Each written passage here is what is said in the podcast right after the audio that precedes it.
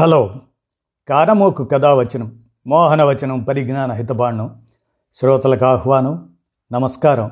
చదవదగునెవరు రాసిన తదుపరి చదివిన వెంటనే మరువక పలువురికి వినిపింపబూనిన అది ఏ పరిజ్ఞాన హితబాండమవు పో మహిళ మోహనవచనమయ విరాజులు పరిజ్ఞాన హితబాండం లక్ష్యం ప్రతివారీ సమాచార హక్కు ఆస్ఫూర్తితోనే ఇప్పుడు. శ్రీశ్రీ నఖశిఖం రచన శ్రీరామ్. శ్రీశ్రీ గురించిన స్థూల భావనను వ్యక్తీకరించగా మీ కానమోకు స్వర సంకలనం ఆలకించండి. ఇప్పుడు శ్రీశ్రీని గురించి ఇన్నేళ్ళ తరువాత కొత్తగా కల్చర్డ్గా ఇంకేం చెప్పుకోవాలి? విశ్వేశ్వరరావు గారు ఇంత పెద్ద సైజు మహాప్రస్థానం పుస్తకం మళ్ళీ ఎందుకు వచ్చి వేశాడు? అదే మహాప్రస్థానాన్ని ఫలానా వాళ్ళెవరో తిరుపతిలో ప్యాకెట్ సైజులో వేసి పల్లకీలో ఎందుకు ఊరేగించారు? ఈ చర్యల్ని మెచ్చుకునేవాళ్ళు తిట్టిపోసేవాళ్ళు చాలామంది ఉన్నారు. ఎవరివైనా వాళ్ళ కారణాలు వాళ్ళవి. నాకు ఆశ్చర్యం ఆనందం కలిగించిన విషయం మనమెవరం శ్రీశ్రీని మర్చిపోలేకపోవడం.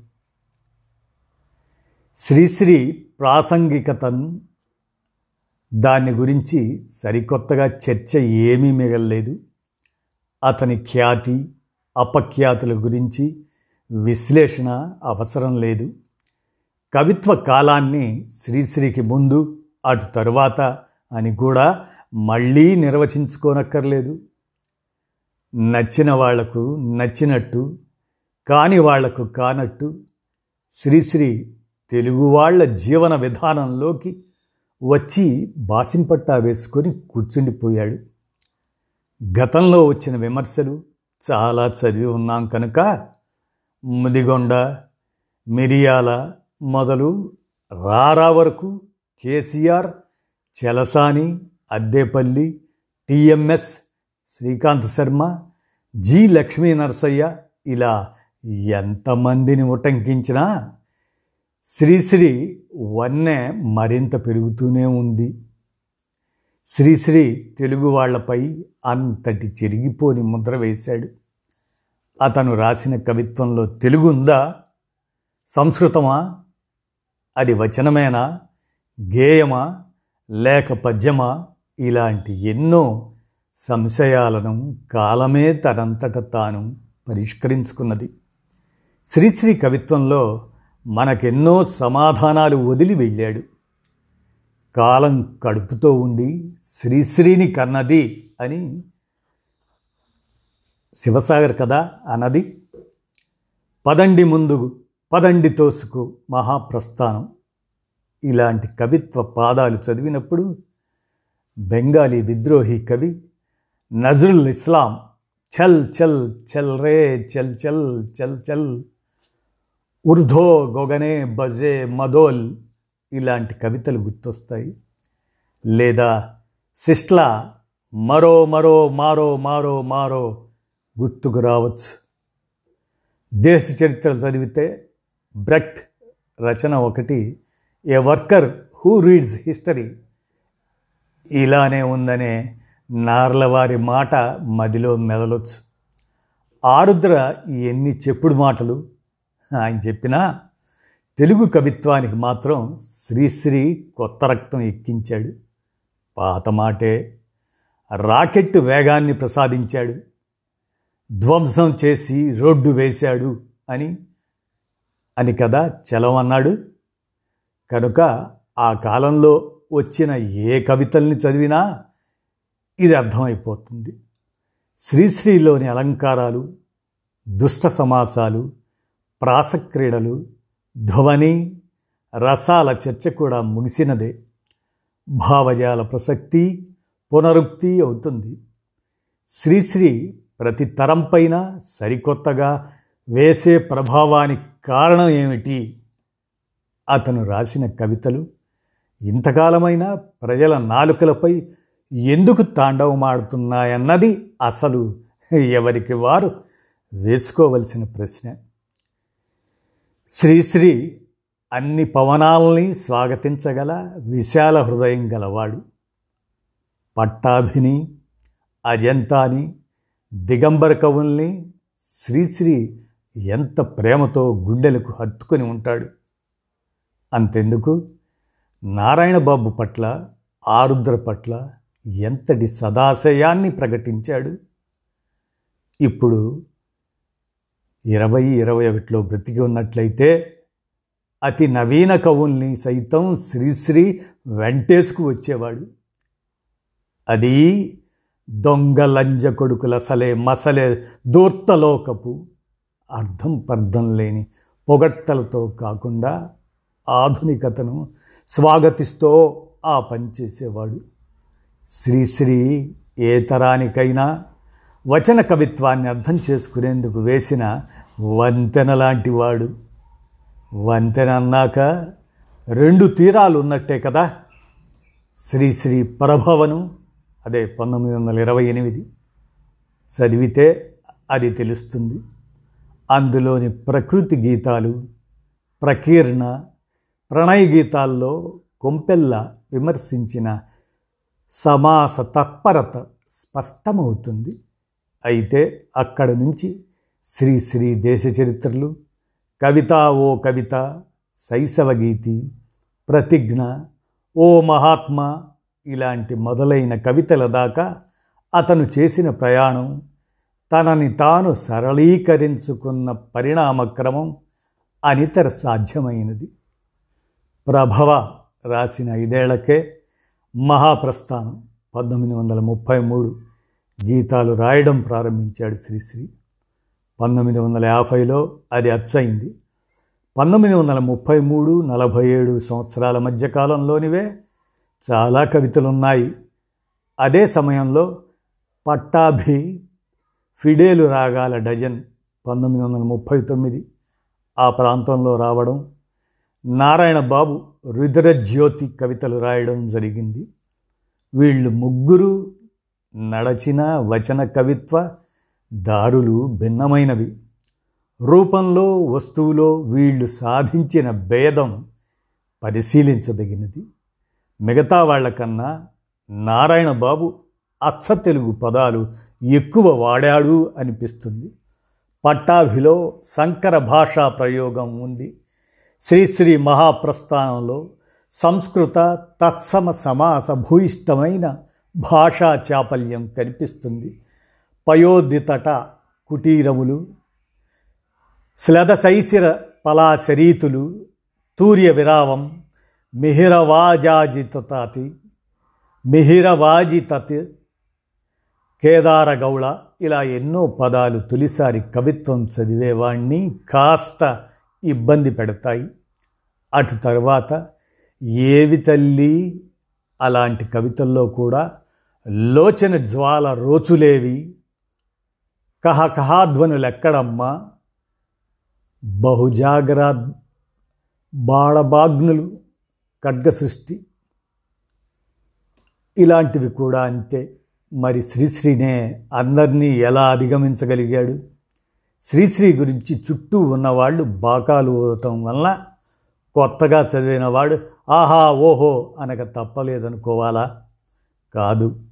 శ్రీశ్రీ కవితల్లో ఉన్న శిల్ప సాంద్రత అతని దృక్పథం వల్లనే చేకూరింది. శ్రీశ్రీ నవీన గీతికి నవీన రీతికి భావం విడమరిచి చెప్పాడు. నవీన అన్నప్పుడు ప్రాచీన కూడా తెలిసి ఉండాలి కదా. పదండి ముందుకు పదండి తోసుకు అన్న మాటల శక్తి అనల్పమైనది. అతని కవితకి సామాన్యుడి దుఃఖం దోహదకారి కావడం చేత అతని కవిత నిలబడుతుంది. ఆ లక్షణం కృష్ణశాస్త్రి విశ్వనాథ పద్యాలకు ఉన్నదో లేదో చర్చించబోవడం లేదు కానీ శ్రీశ్రీ తొలినాటి కవితల్లో ఆయా స్థల కాలాల ప్రభావం ఇదమిద్దంగానే దొరికినా అతని వస్తు స్పష్టతలో ఆక్షేపణ లేకుండా చేశాడు. ఆకాశదీపం వ్యత్యాసం లాంటి కవితలు మిగతా తూగు లయ లేకుండా ఆలోచింపజేస్తాయి. వస్తు నిర్వహణలోని స్థూలమైన సామాజిక అవగాహన కొత్తది కావడం అలాను పలుకుబడిలోని శబ్ద సంచయం వలన శ్రీశ్రీ ప్రతి ఒక్కరికి బాగా గుర్తుంటాడు. అసలు చాలా వాటిని వాటి అర్థంతో కన్నా శబ్దంతోనే మనం చేరువవుతాం. మహాప్రస్థానంలో కవితల్ని గేయాలని అనే అనాలి. రాగయుక్త వాక్య నిర్మాణం పద్య రచన మీది పట్టు దానివల్లే శ్రీశ్రీకి సాధ్యపడి ఉంటుంది. ఖడ్గ సృష్టిలో శ్రీశ్రీ భావజాలం బలంగా వినిపిస్తుంది. ఇక్కడ రారా మాటల్ని తలుచుకోవాలి. శ్రీశ్రీ అలంకార శాస్త్ర విరుద్ధంగా కవిత్వం రాశాడా? లేదు. గ్రాంధిక శైలిని పూర్తిగా వదిలేశాడా? లేదు. ఛందస్సు కవిత్వం కాదు కవిత్వానికి ఛందస్సు వాహనం వాహనం అనేక రీతులు అన్న కవిత్వ ప్రయోగశీలత అతనికి చాలా రకాలుగా దోహదపడింది. తరువాత తర్వాత కూడా వైచిత్రి లక్షణాన్ని అతను వదిలింది లేదు. కానీ చెప్పాలనుకున్న విషయానికి ఏదన్నా అడ్డు వస్తున్నప్పుడు మాత్రం దేన్ని లెక్క చేయలేదు? చందో బందోబస్తులన్నీ చట్పట్మని తెంచి డామిట్ ఏమిట్రా? ఇదంటే రే పొయిట్రీ అందాం. అర్థాన్ని అధ్వానపు టడవిలో వదిలి గద్యాన్ని పద్యానికి పెళ్ళి చేద్దాం. కాదన్న మాదన్న ఎవడన్నా ఉంటే వేమన్న ఏమన్నాడో చూడమందాం అని ఉపదేశించాడు. పాదానికి ఎన్ని మాత్రలు వాడాడో లెక్క చెప్పలేను. సిరిసిరి మొబలు ప్రాసక్రీడలు లెమరిక్కులు గొప్పవి కాదనలేను. మాత్రా చంద్రస్సులో కూడా వాడుక భాష వల్ల మాత్రం శ్రీశ్రీ సామాన్య ప్రజల దగ్గరికి రాగలిగాడు. ఆకాశదీపం బాటసారి దేశ చరిత్రలు విషాదాంధ్ర ఇలాంటి కవితల్లో అతను కోరుకున్న సామాజిక ఆర్థిక మార్పులను ఆ ప్రజల తీరని బాధలు బలహీనతలు ఆనంద విషాదాలు తన రచనలలో సమర్థవంతంగా ప్రతిబింబించగలిగాడు. బాదలేర్ మపాసా ఏలన్ పోలను ఎంత అభిమానించాడో తిక్కన వేమన గురజాడల్ని తన కవిత్రయమన్నాడు అందుకే అతన్ని తరాలకి తరాలు అనుసరిస్తున్నాయి. శ్రీశ్రీ బహుముఖీనుడు. అందుకు అతని సినిమా పాటలు వ్యాసాలు అనువాద నవలలలో నాటకాలు ఎక్కువ కారణం. అయినప్పటికీ మహాప్రస్థానం ఖడ్గసృష్టి వీటి తరువాత రాసిన నిన్నటి జట్కావాలా ఇలాంటి రచనల్లో శ్రీశ్రీ ప్రత్యేకంగా కనపడతాడు. సరళత అంతకంతకు పెరిగింది. అయితే సర్రియలైజం పేరుతో ఖడ్గ సృష్టిలో మరీ ఎక్కువగా శ్రీశ్రీ వేసినవి కుప్పిగంతులే. అతని సాహిత్య సర్వస్వంలో అధివాస్తవికత చేసిన మేలు నిష్ప్రయోజనమైనది. అది గ్రహించి దానిపై అపనమ్మకాన్ని ప్రకటించినందుకు కూడా శ్రీశ్రీని ఇష్టపడాలి. సినిమా పాటల సంగతి అంతే శ్రీశ్రీ సినిమా పాటలు రాయకుండా ఉంటే చాలా బాగుండేది. మహాకవి శ్రీశ్రీ సినీ కవి శ్రీశ్రీ కన్నా అతి పెద్ద రూపు కలవాడు. నా హృదయంలో నిదురించే చెలి ఆ చెలి కమ్యూనిజమే అని చెప్పి స్వయంగా తన పాటల్ని తానే పాట్ బాయిలర్స్ అన్నాడు. ప్రొడ్యూసర్ల ఇష్టానికి వారు తీసే కథల స్వభావానికి అనుగుణ్యంగా పాటలు రాయాలి. సినీ ప్రపంచంలో కవిగాడు చేసేది ఏమీ లేదు అనడం కొంత సాంతన కలిగించే విషయం. శ్రీశ్రీ పాటల్లో శ్రీశ్రీ కనపడడు. వ్లదమీర్ ఇలియేచ్ లెనిన్ లాంటి దీర్ఘ కవితలు రాసిన శ్రీశ్రీ కనపడడు. కవిత్వానికి కొత్త తాత్వికతని ప్రయోజనాన్ని ఇచ్చాడు శ్రీశ్రీ. శ్రీశ్రీ మిగతా కవులందరినీ మింగేశాడు. తిలక్నో శివసాగర్నో శ్రీశ్రీతో సమానంగానో ఎక్కువగానో పోల్చడానికి కొంతమంది చేసే ప్రయత్నం చూస్తే నవ్వొస్తుంది. ఆరుద్ర చేసిన విమర్శలు చదువుతుంటే పారసైట్ కవివరైన్యులని చలం ఎవరినన్నాడో తెలుస్తుంది. శ్రీశ్రీ చాలామంది కన్నా ఎందుకు ఎక్కువ ఇష్టుడయ్యాడు? శ్రీశ్రీకి మిగతా వాళ్ళకి మధ్యనున్న తేడా ఏమిటి? శ్రీశ్రీది ప్రజా కవిత్వం అనుకుంటే అది ఎంతమందిని చేరి ఉంటుంది? శ్రీకాంత్ శర్మ గారు శ్రీశ్రీలో గాఢమైన కాల్పనిక స్వప్నచారిమా సమాలోచన ఉందంటాడు. విప్లవ కవిత్వాన్ని విమర్శించే చాలామంది శ్రీశ్రీని మెచ్చుకోకుండా ఉండలేని అనివార్యతలోకి నెట్టబడతారు. వాళ్ళంతా శ్రీశ్రీలోని కళాత్మకతని వైరుధ్యాన్ని పొగుడుతారు. కానీ రాజకీయ దృక్పథాన్ని గురించి లేవనెత్తరు. శ్రీశ్రీలోని ధిక్కారం కోపం తిరుగుబాటు అతని కవిత్వ దశల్లోని మార్పుల గురించి ఇష్టంగా మాట్లాడరు. శ్రీశ్రీలోని భావచిత్రణ లక్షణం అప్పటి కవిత్వ రీతికి పూర్తిగా కొత్తది. వర్గ స్వభావాల ప్రసక్తి తెలిసి ఉన్నా తెలియక కనిపించిన శ్రీశ్రీ కవిత్వంలో కనిపించే సమాజ విమర్శ రాజ్య వ్యతిరేక స్వభావం కూటి కోసం కూలి కోసం అన్న ఆకలి బాధల వ్యక్తీకరణ అతన్ని ప్రత్యేకం చేశాయి. అందులోని భావోద్వేగం ఒక మానసిక సంఘర్షణను ప్రతిబింబిస్తుంది. అనంతం చదివాక శ్రీశ్రీకున్న నిజాయితీ మిగతా వాళ్ళకి లేదేమో అన్న అభిప్రాయం కలగటం తప్పు కాదు అనిపిస్తుంది. అందుకు అతను అనుసరించిన రాజకీయ పంధా కారణం కావచ్చును. పంతొమ్మిది వందల ముప్పైలోని ఆర్థిక మాంద్యం పంతొమ్మిది వందల నలభై మూడు యాభై ఐదు కమ్యూనిస్టు నిషేధ కాలం అరవై నాలుగు అరవై ఐదు కమ్యూనిస్టు పార్టీ చీలిక స్పెయిన్ అంతర్యుద్ధం శ్రీకాకుళ ఉద్యమం ఇలాంటి అనేక చారిత్రక సందర్భాల్లో శ్రీశ్రీ ఉన్నాడు. అరసం విరసం లాంటి ప్రముఖ కమ్యూనిస్టు సాహిత్య సంస్థలతో కలిసి పనిచేశాడు. అధ్యక్షోపన్యాసాలు సంజాయిషీలు రాసుకున్నాడు. అతని షష్టిపూర్తి సాహిత్య చరిత్రలో మైలురాయి. శ్రీశ్రీకి అందరిలానే వ్యసనాలున్నాయి. లౌక్యం తెలియదంటారు. తన బలహీనతల్ని తానే రోజూ దాచుకునేందుకు ప్రయత్నించలేదు. అనంతం అందుకు అసలు సిసలు రుజువు. తమ జీవితాల గురించి అలా ఎంతమంది రాసి ఉంటారు? అందుకు శ్రీశ్రీయే ఏ తరానికైనా అనుసరణీయుడు. గాంధీ పట్ల నెహ్రూ పట్ల శ్రీశ్రీ కవితలు అతని ఆలోచన విధానంలో వచ్చిన మార్పులను తెలియజేస్తాయి. పరిణితి పెరిగే కొద్దీ అభిప్రాయాలలో మార్పు సహజమనే నిజాయితీని శ్రీశ్రీ వల్ల నేర్చుకోవచ్చు. చాలా విషయాల్లో శ్రీశ్రీ నిక్కచ్చిగా ఉంటాడు. తెలుగు సాహిత్యాన్ని నడపడం ఈ యుగం నాదనడం విరసం అధ్యక్ష స్థానం ఎంత గొప్పదో చెప్పడం ఇలాంటివి ముందే చదివి ఉంటాం కనుక ఆ అతిశయోక్తులను దాటి శ్రీశ్రీని చూస్తే కవిత్వ ప్రయాణ మార్గం తెలుస్తుంది. మరో ప్రస్థానం శ్రీశ్రీ కవిత వైఖరిని మరింత స్పష్టపరుస్తుంది. శ్రీశ్రీని అర్థం చేసుకోవాలనుకున్నప్పుడు అతని చుట్టూ కమ్మిన అనేక మేఘాలను తొలగించుకొని చూడాలి.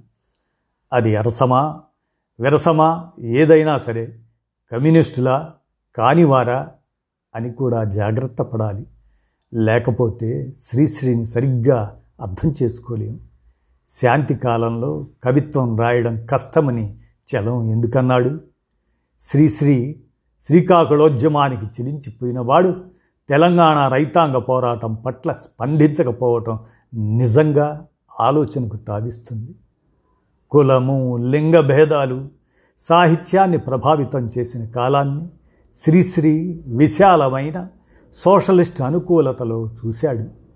కళా సమితి నవ్య సాహిత్య పరిషత్తు ఆ రోజుల కాలం నుండి సాహిత్యోద్యమాలతో అనేక పేచీలు పడ్డ శ్రీశ్రీ యుగకర్తగా ఎలా మారాడో రేచుక్కని మరిపించి పగటి చుక్క ఎలా అయ్యాడు? ఏటేటా అమ్ముడు పోతున్న మహాప్రస్థానం? కవిత్వ పుస్తకాల ప్రతుల సంఖ్య కాదు శ్రీశ్రీ. పొట్టి పొడుగు సైజు కాదు. మరేమిటి? ఎవరిని అడగకండి? స్వయంగా చదవండి. ఒకంత పసితనము మరెంతో నిజాయితీ శ్రీశ్రీ.